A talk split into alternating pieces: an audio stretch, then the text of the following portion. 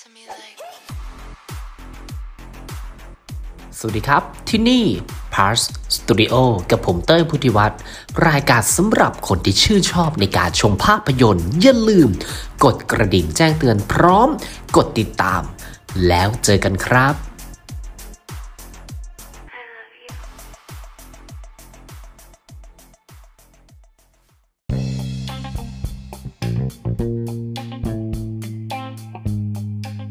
วันนี้ครับเดี๋ยวเรามาพูดถึงนะครับ Mission Impossible Dead Reckoning Part วัน นะฮะหรือว่าชื่อไทยก็คือล่าพิกัดมรณะตอนที่ หนึ่งผมว่าหลายๆคนเนี่ยที่ติดตามแล้วก็ชื่นชอบหนังสายลับ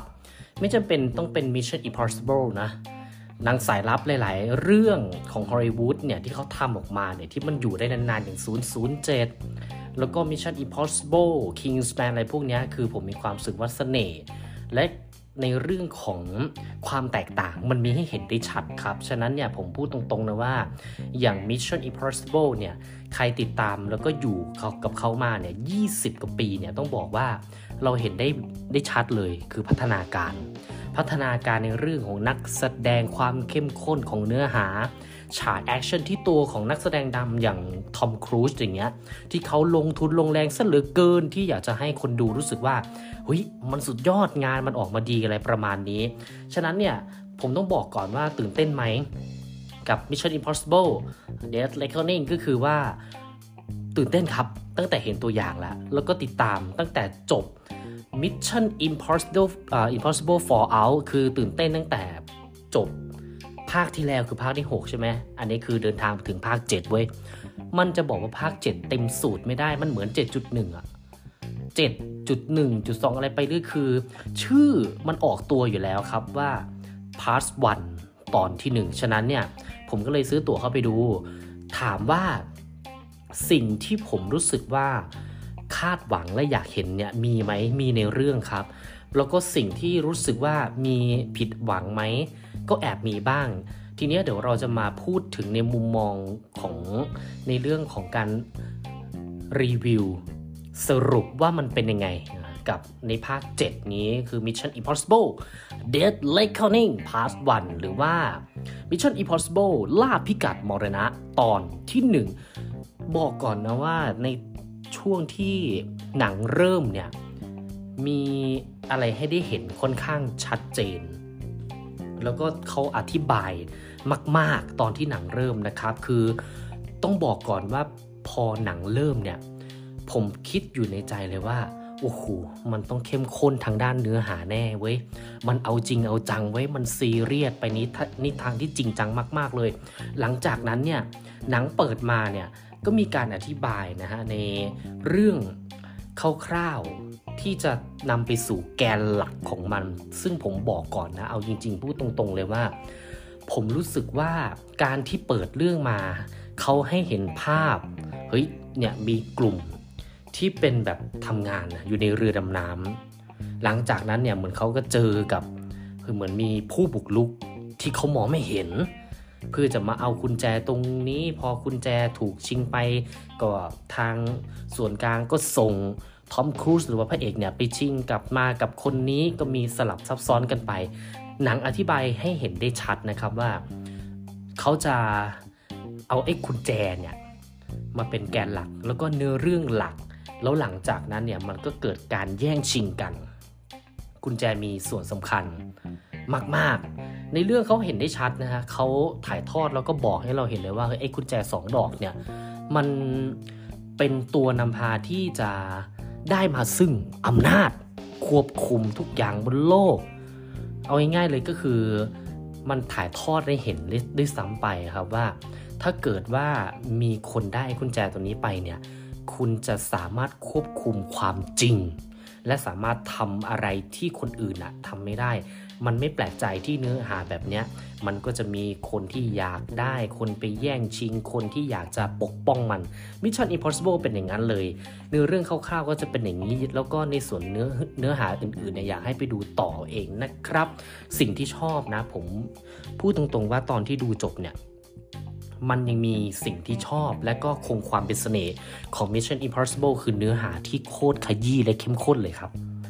ขยี้มากๆเข้มข้นมากๆดุเดือดมากๆแล้วทีเนี้ยก่อนที่เราจะได้ดูใช่ไหมเขาจะฉายที่ต่างประเทศก่อนอย่าง Rotten Tomatoes เนี่ยก็คือโอ้โหให้คะแนนแบบ เก้าสิบแปด เก้าสิบเก้าเปอร์เซ็นต์ สำหรับนักวิจารณ์นะที่เขาชอบเขาดูแล้วเขารู้สึกว่ามันมันชอบอะไรประมาณนี้มันขนาดนั้นเลยเหรอ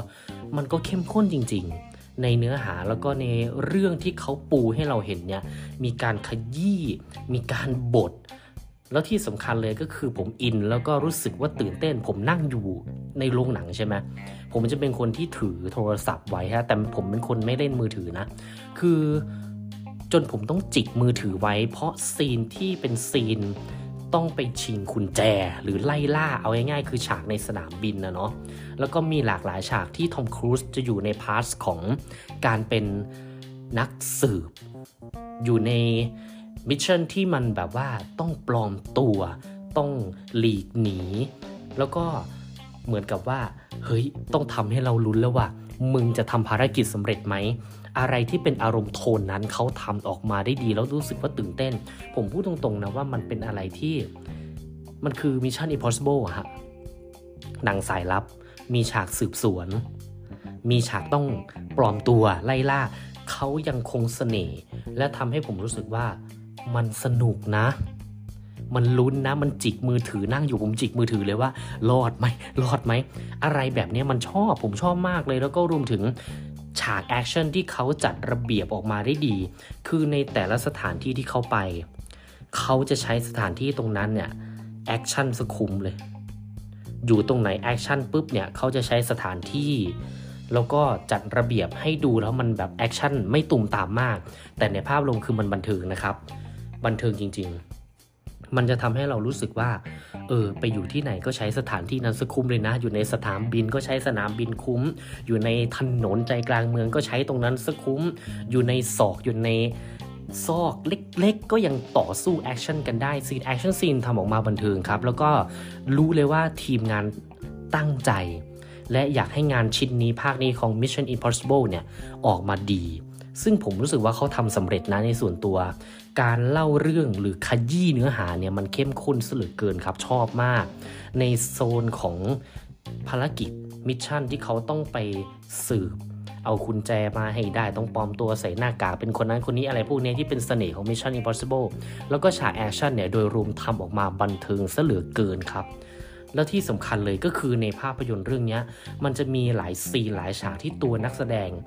ไอ้เรื่องแคสเนี่ยไม่พูดไม่ได้ทอมครูซอ่าแล้วมันอีธานฮาร์ทนะแฮร์รี่ที่มารับบทเป็นเกรซอย่างเงี้ยที่เป็นแคสหลักที่เป็นพระนางผมรู้สึกว่าเวิร์กมากๆทำได้ดีท่านอื่นก็ทำได้ดีและสิ่งหนึ่งที่ผมให้เครดิตแล้วก็ชื่นชมว่าวิธีการถ่ายท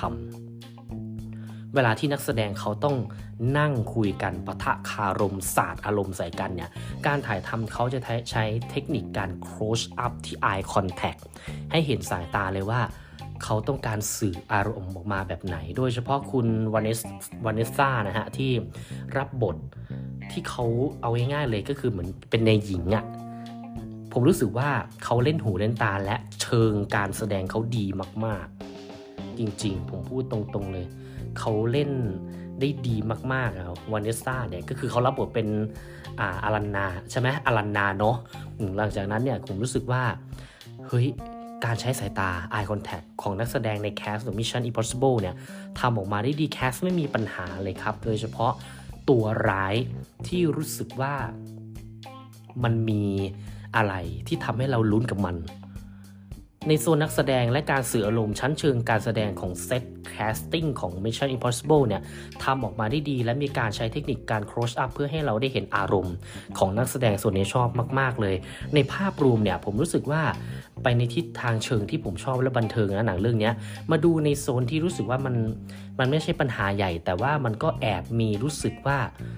อืมเข้าใจกับว่าแบบอืมอย่างนี้ไหมแบบเอ๊ะอะไรเงี้ยบางเนื้อหาอย่างเช่นไอ้ปมกุญแจที่ต้องแย่งชิงกันเนี่ยบางทีฮะเราเข้าใจตั้งแต่ต้นเรื่องแล้วก็กลางเรื่องแล้วนะ แล้วมันก็จะมีการยืดนิดนึงกับเนื้อหาที่ต้องพูดว่าฉันจะไปเอากุญแจมาพอได้กุญแจมาไอ้สองดอกนี้เอามาประกบกันทำอะไรได้บ้างใครได้ครอบครองไปจะสามารถทำอะไรกับมันได้อย่างนั้นอย่างนี้มันมีการย้ำคิดย้ำทำแล้วก็มีการยืดเยื้อเนื้อหาส่วนนี้ค่อนข้างที่จะเยอะครับการกระจายบทของตัวละครเนี่ยในบางครั้งอ่ะนักแสดงเล่นดีอยู่แล้วด้วยความที่ว่าแคสต์มันเยอะถือว่าแคสต์เยอะนะเป็นหนังสายลับที่มีใช้แคสติ้งแล้วก็ใช้ตัวนักแสดงเนี่ยค่อนข้างที่จะเยอะบางบทมันก็อาจจะไปลดทอนก็ตัดของเขาออกไปบ้างแต่ถามว่ามันทำให้ความบันเทิงลดน้อยลงไหมไม่นะแต่ถ้ามองว่ามันมีอะไรให้น่าจับผิดไหมเนื้อหาการย้ำคิดย้ำคำที่มันยืดเยื้อเกินไปในเรื่องกุญแจเนี่ยยืดเยื้อซะเหลือเกินแคสต์บางตัวที่ถูกเอาออกและที่สำคัญก็คือว่า Mission Impossible ในภาคที่เจ็ด Dead Reckoning ใน Part วันฉากแอคชั่นผมรู้สึกว่าดอบกว่าภาคที่แล้วผมชอบนะ โฟร์ เอาท์ อ่ะ Mission Impossible โฟร์ เอาท์ ฉากที่ตีกันในห้องน้ำฉากกระโดดลงมาเหินเวหาจากเครื่องบินอะไรเงี้ยผมรู้สึกว่างานที่มันเป็นงานแอคชั่นผมรู้สึกว่าภาคเนี้ยทอมครูซทำออกมาดีแต่เป็นการวันแมนโชว์มากไปหน่อยแต่มันสนุกไหมดีไม่ได้บอกว่าแย่ซะหน่อยนี่ก็คือแต่ว่าทอมครูซออกแนววันแมนโชว์ใช่ทอมครูซเป็นพระเอกนะพี่ทำไมจะโชว์ไม่ได้มันก็จริงแต่ด้วยความที่ว่าเนื้อหาบางส่วนมันยืดยืดยืดเพื่อที่จะให้ไปไปเจอกับฉากนั้นนะทุกคนเห็นในตัวอย่างไอ้ที่ทอมครูซขี่มอเตอร์ไซค์แล้วเหินเวหาลงมาจากยอดเขาอะไอ้โซนโซนเนื้อหาโซนนั้นโหจะไม่พูดเยอะเดี๋ยวเป็นสปอยมันยืดเกินและมันอยากจะโชว์ฉากนั้นซะเหลือเกินนะฮะจนความตื่นเต้นผมมันน้อยอะผมรู้สึกว่าเรารู้อยู่แล้วว่าเราต้องเห็นมันและมีความรู้สึกว่าไม่จำเป็นต้องไปยืดเพื่อให้เราไปเจอกับฉากนั้นน่ะแบบอยากให้คนดูลุ้นอะไรประมาณนี้ว่าอุ้ยจะถึงแล้วทอมครูซจะเหินเวหาจะคิงคือมึงไม่ต้องยืดไม่ต้องยืดขนาดนั้นก็ได้อะไรประมาณนี้ครับในภาพรวมเนาะอ่ะเดี๋ยวไปที่สรุปกันเลยนะครับ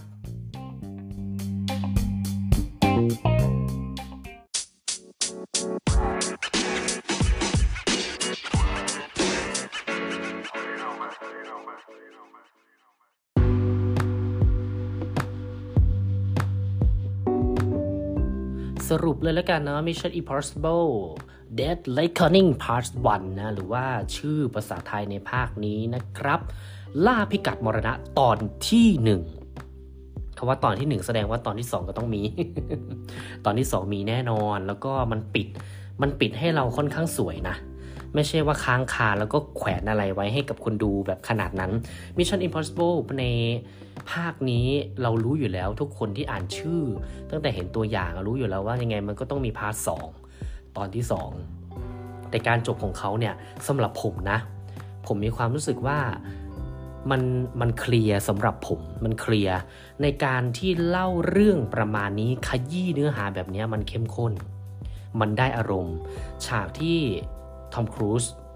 กับกลุ่มของเขาอะต้องทำภารกิจตื่นเต้นตื่นเต้นจนจิกโทรศัพท์เลยอะมันทำได้ดีนะมันเค้นอารมณ์คนออกมาได้ขนาดนั้นนะฉากแอคชั่นบันเทิงครับแต่ผมรู้สึกว่าโอเคมันสนุกมันจัดอยู่ในในหมวดของกับว่าฉากแอคชั่นทำการบ้านมาดีมากๆทีมงานเซตอัพหรือว่าอะไรทุกอย่างเนี่ยทำออกมาได้ดีและที่สำคัญคือแคสติ้งทำหน้าที่ตัวเองออกมาแบบเวิร์กเล่นดีเล่นดีทั้งเซตเลยแล้วก็มีการใช้เทคนิคการถ่ายทำโดยการที่บางครั้งเนี่ยตัวละครเขาต้องการสาดอารมณ์ใช่ไหมเขาก็จะ close up ไปที่แววตาเพื่อให้คนดูได้รับรู้แบบชัดมากกว่ามากกว่าเดิมว่าต้องการอะไรต้องการสื่ออะไรประมาณนี้ฮะแล้วก็รวมไปถึงในเรื่องการกระจายบททำได้ดีเนาะในข้อเสียก็มีบ้างในบางซีนบางฉากมันย้ำคิดและย้ำทำในเรื่องของแบบเฮ้ยบางเรื่องกูรู้แล้ว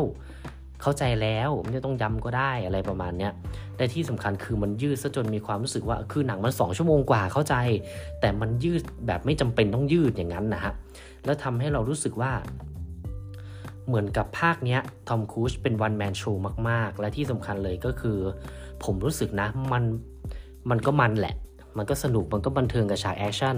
แต่ว่ามันเหมือนกับสนุกแบบลุ้นๆน่ะฉากตีกันแบบอ่ะพระเอกกับกับตัวร้ายตีกันการฆ่ากันดุดๆมีแต่บางครั้งเนี่ย เขาอยากเหมือนกับอยากโชว์ให้ทอมครูซแบบผาดโผนซะมากกว่าในมุมของผมนะฉะนั้นเนี่ยผมจะรอดูตอนที่สองกับพาร์ทสองแล้วกันเนาะ Mission Impossible Dead Reckoning นะครับนะพาร์ทสตูดิโอถ้าจะให้คะแนนเนาะในพาร์ทหนึ่งเนี่ยอ่ะผมให้แปะๆไว้ก่อนแล้วกันผมว่าผมให้ เจ็ดจุดห้า ได้ครับ